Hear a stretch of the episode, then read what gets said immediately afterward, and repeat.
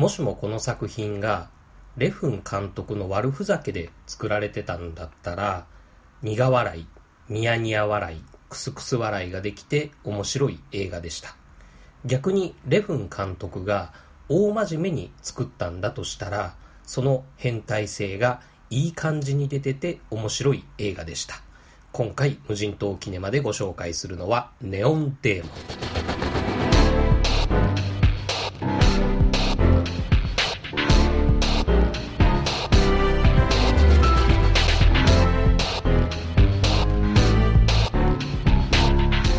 ネマイントロダクションレビュー映画ラジオ無人島キネマ。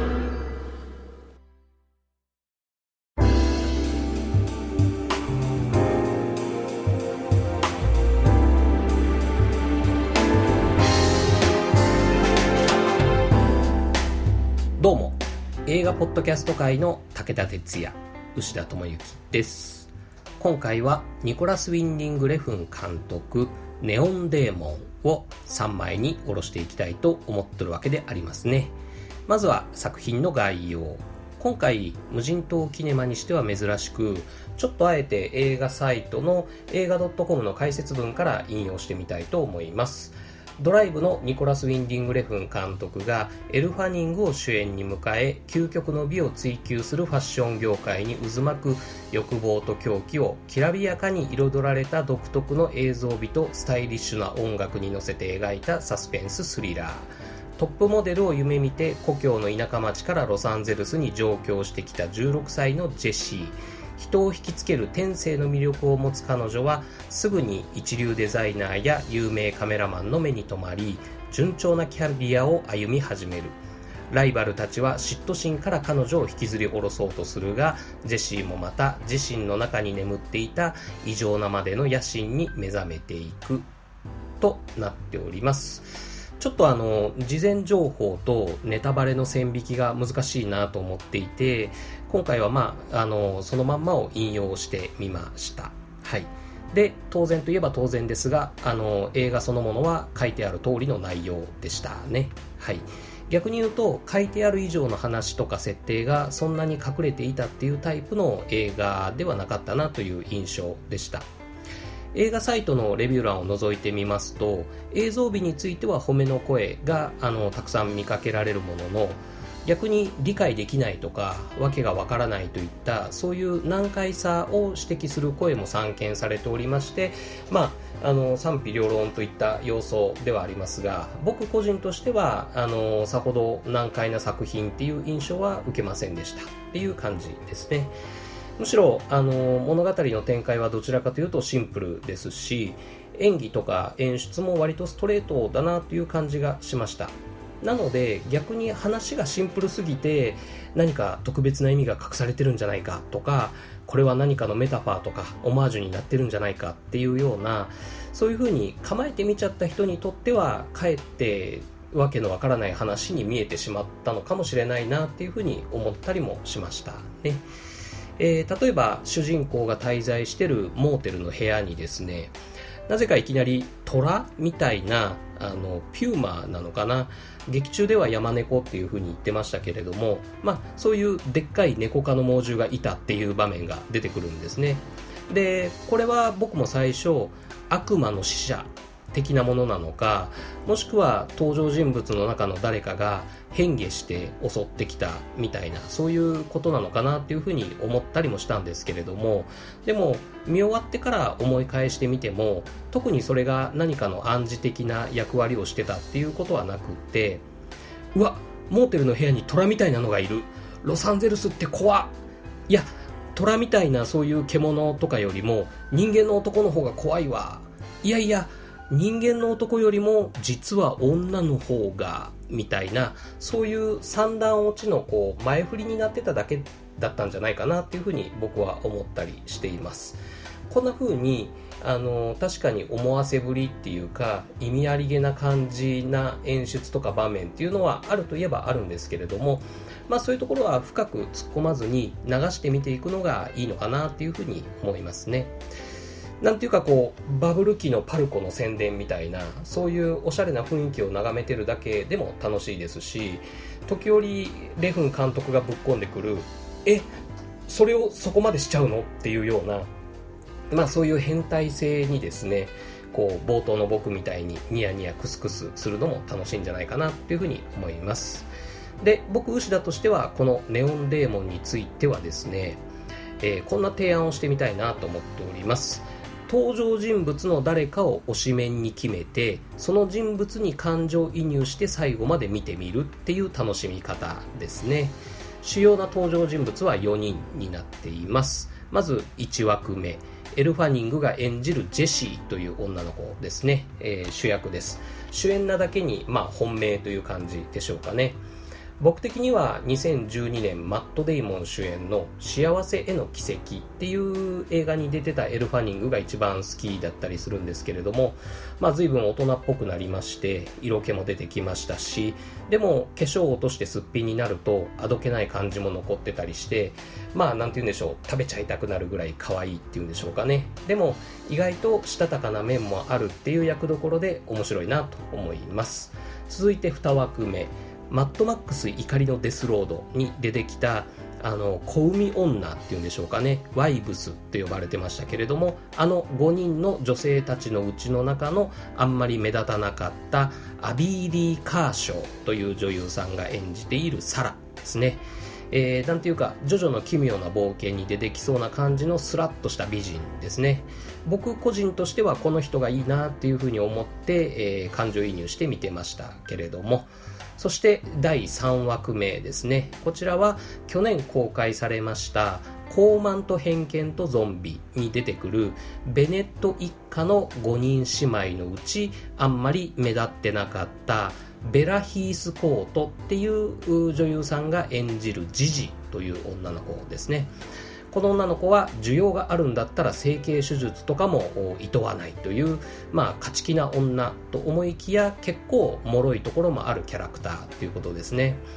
見た目としてはかすかにエラが張ってて密かにケツアゴだったりもするんですけれどもでも角度によってはちょっと栗山千明を思わせるような瞬間もあったりしてなんていうかお人形さん的な可愛さもあるキャラクターですね。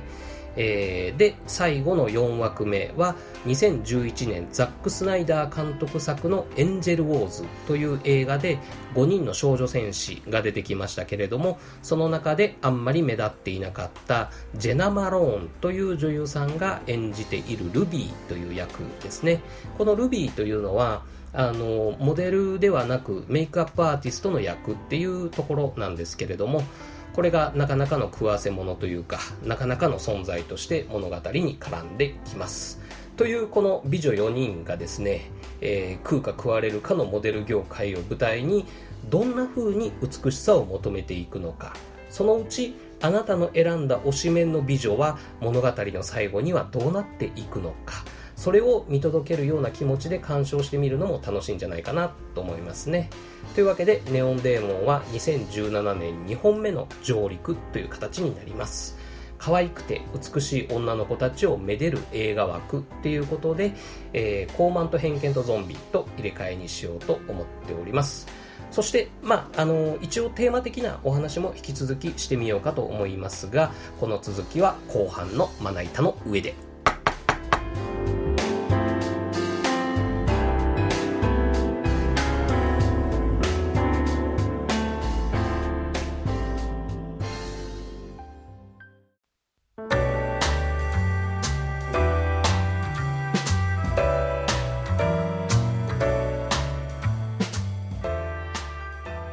マパブのコーナー。今回は無人島キネマ的女論というお話。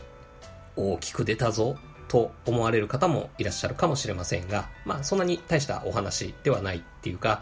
まあ、あの、ネオンデーモンのテーマ的な背景の話っていうんでしょうかね。その辺について引き続きお話ししてみたいと思うんですけれども、でもこれは、あの、ネタバレを絡めて物語を深掘りしていこうっていうようなお話でもないですし、前半で触れましたように、あんまり考えすぎちゃっても逆効果になっちゃうっていう性格の作品であるとも思うので、まあ、なんとなく聞き流してもらってもいいかなというお話でもあるんですけれども、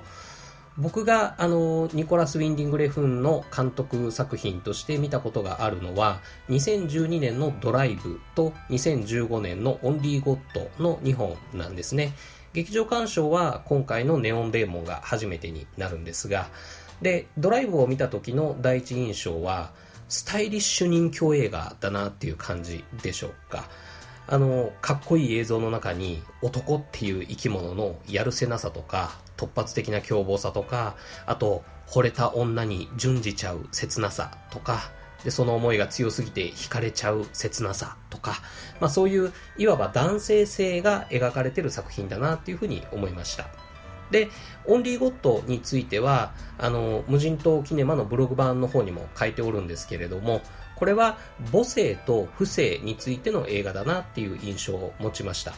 ここで言うゴッド、つまり神については、宗教論の中の神様っていうよりは、圧倒的な不正の象徴として神っていうワードで表現されてるのかなっていうふうに考えたりもしたんですが、その辺の詳しいところについてはよかったら、あの、ブログ版の方で読んでみてもらえるといいかなと思っております。そして今回のネオンデーモンになるわけですが、この男性性、母性、不正っていう流れからいきますと、本作で描かれているのは女性性になってくるのかなっていうことなんですね。そこで後半のお題の無人島キネマ的女論と相なるわけです。はい。僕の目から見たその世界のその女っていうものは大きく2つに分かれるんじゃないかなと思うんですね。漢字で書く女とカタカナで書く女っていう風に表してみたら、えー、イメージしやすいでしょうか。漢字で書く女っていうのは、いわゆる生物学的な女、チンコがついてない方の女っていう意味での女っていう風に表現しましょうか。えー、そしてもう一つのカタカナで書く女っていうことですね。これは、えー、どちらかというと概念的というか観念的な意味としての女っっていうんでしょうかね。えー、性を区別するその性別を表す言葉としてではなくて、えー、例えばセックスのニュアンスを含むようなそういう女ですねもっと言えば幻想としての女とか虚像としての女っていうようなニュアンスで捉えてみてもらってもいいかなと思いますねでこの2つを分けて考えてみましょうというのがこの女論の趣旨なんでありますね。この2つを分けた上で僕がよく感じるのは女性というのは生物学的に女に生まれたからといって成長したら自動的にカタカナの女になるっていうわけではないっていうことなんですね。なので漢字の女はその演じることを通してカタカナの女になるもしくはなっていくというわけなんです演じるっていうのはどういうことかっていうと例えばまずお化粧がありますよね。で服とか持ち物とかのファッションなんかもそうですしあとは喋り方とか声のトーンとか、えー、自分のキャラクター設定なんかも必要になっていくでしょう。あとは趣味とかライフスタイルなんかもカタカナの女になるために変えていく人もいるでしょうし、なんなら付き合う男とか友人まで変わっていく女っていうのもいるかもしれません。そしてある時漢字の女としての自分とカタカナの女としての自分が別人になっちゃうポイントっていうのがあると思うんですね。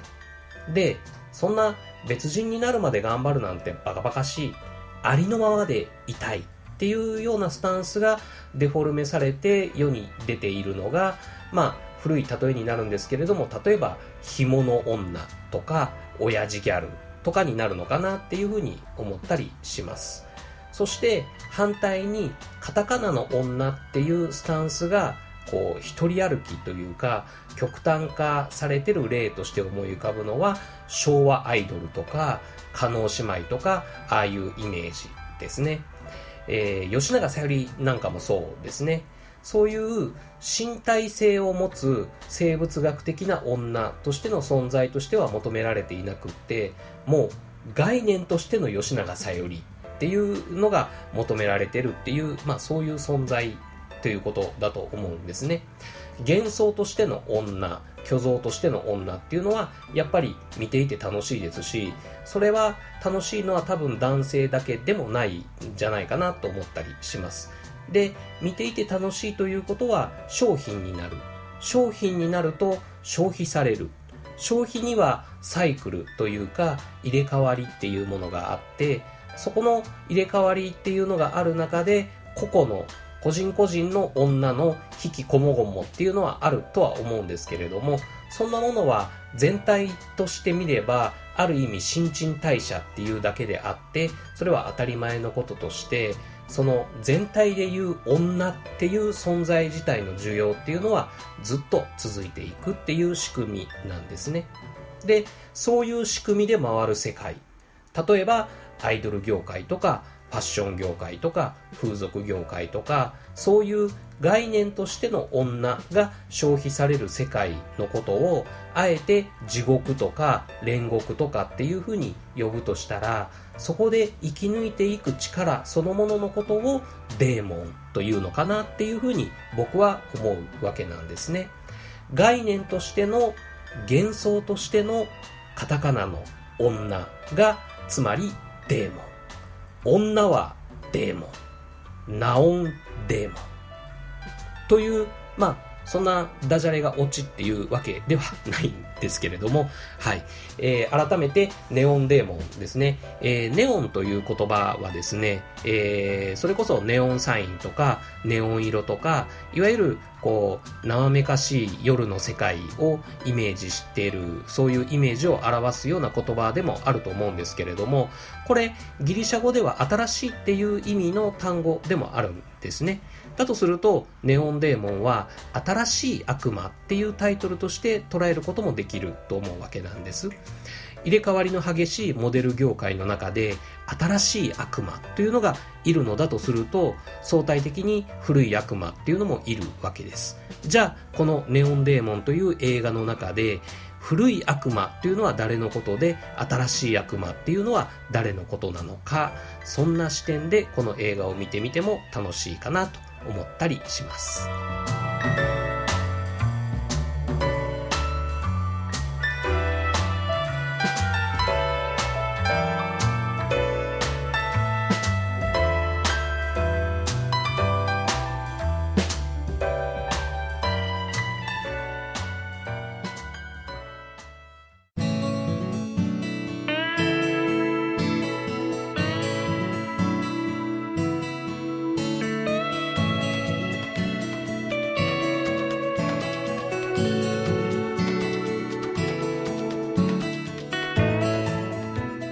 けでエンディングです。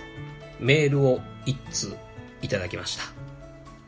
牛田さん、こんにちは。東京都立川市のロンペイです。次回は、ポッドキャストはネオンデーモンとのことで、ネタバレなしの感想をお便りさせていただきます。ニコラス・ウィンディング・レフン10作目の監督作にして初めての女性主人公。モデル業界の話ですが、作品としては一種のホラーになっていて、そしてものすごいハイレベルなビジュアルの悪夢だと思います。色彩はダリオ・アルジェント。話的にはデビッド・リンチの某作品を思い出したのですが、結末としてはこちらの方が立ちが悪い。豪華な悪夢を堪能した印象です。ニコラス・ウィンディング・レフンはとても好きな映画監督で、過去作はなるべく劇場で見ています。2作品だけ劇場鑑賞のチャンスを逃し、テレビ画面で見ました。あと、監督作ではありませんが、ギャンブラー、ニコラス・ウィンディング・レフンの苦悩という作品があります。フィア X という作品の高校的失敗で多額の負債を抱えたレフン監督とプロデューサーがプッシャーという作品の続編を制作し起死回生を目指す姿を追ったドキュメンタリー今では人気と名声を手に入れたレフン監督ですが過去にここまでの窮地に追い込まれていたとはそしてこのドキュメンタリー撮影時はレフン監督の子供が生まれたばかりの時期おむつを替える監督の姿なんかも見れてそこら辺も見どころです機会があればぜひニコラス・ウィンディング・レフンは今後も追い続けていきたい期待の監督の一人ですさてこのように監督で追って映画鑑賞をすることがよくあるのですが、もうすぐ僕の好きな別の映画監督の新作が日本で劇場公開されます。監督の名前はクリスティアン・ムンジュルーマニアの映画監督です。過去に日本で公開された作品は2本。4ヶ月3週と2日っていう作品と、汚れなき祈りという作品の2作のみ。これがいずれも傑作。しかも4ヶ月3週と2日はカンヌ国際映画祭パルムドール受賞。汚れなき祈りはカンヌで脚本賞を受賞。そして今度公開されるエリザのためにが同じくカンヌで監督賞を受賞というカンヌ映画祭で素晴らしい結果を残しているのです。しかもエリザのためには娘のために奔走する父親の姿を描くドラマ。娘を持つ父親である牛田さんにはぴったりなんじゃないですかね。機会があれば見てみてください。伏見ミリオン座で2017年2月18日から上映されるようです。ではでは。ということで、ロンペさん、いつもありがとうございます。もう完璧なメールと言いますかね。課題映画のレビュー、その周辺情報、そこからつなげる他の作品へのその紹介と、あとその上映館の情報まで、もう映画語りのお手本がここにあるっていう感じでしょうかね。はい。いつもありがとうございます。えー、あと、エルザのために、えー、ご紹介ありがとうございます。多分確実にスルーしてたというか、あ僕だったら存在も知らないまま終わってたっていう作品になってたと思うので、えー、これを機会にぜひ行ってみたいと思います。ありがとうございました。で、えー、次回の無人島キネマは、マーティン・スコセッシ監督作品、沈黙、サイレンス。はスルーしましてですね、えー、1月27日公開、ドクター・ストレンジか、マグニフィテマグニフィセント・セブンかのどっちかを迷ってのドクター・ストレンジ行ってみたいと思います。あの、これまでのマーベルヒーローもので描かれた戦いの場面っていうのは無数にあると思うんですけれども、魔法による戦いの表現っていうのは多分これが初めて見ることになるんじゃないかなと思ってるんですね。で、魔法の戦いってすっごい面白くなるか、すっごいダサくなるか、その紙一重になってくると思いますんで、その辺が僕の注目ポイントだと思っています。というわけで映画ラジオ無人島キネマ本日はこれにて閉館またのご来場をお待ちしてます次回はドクターストレンジ。この続きまた来週のまな板の上で。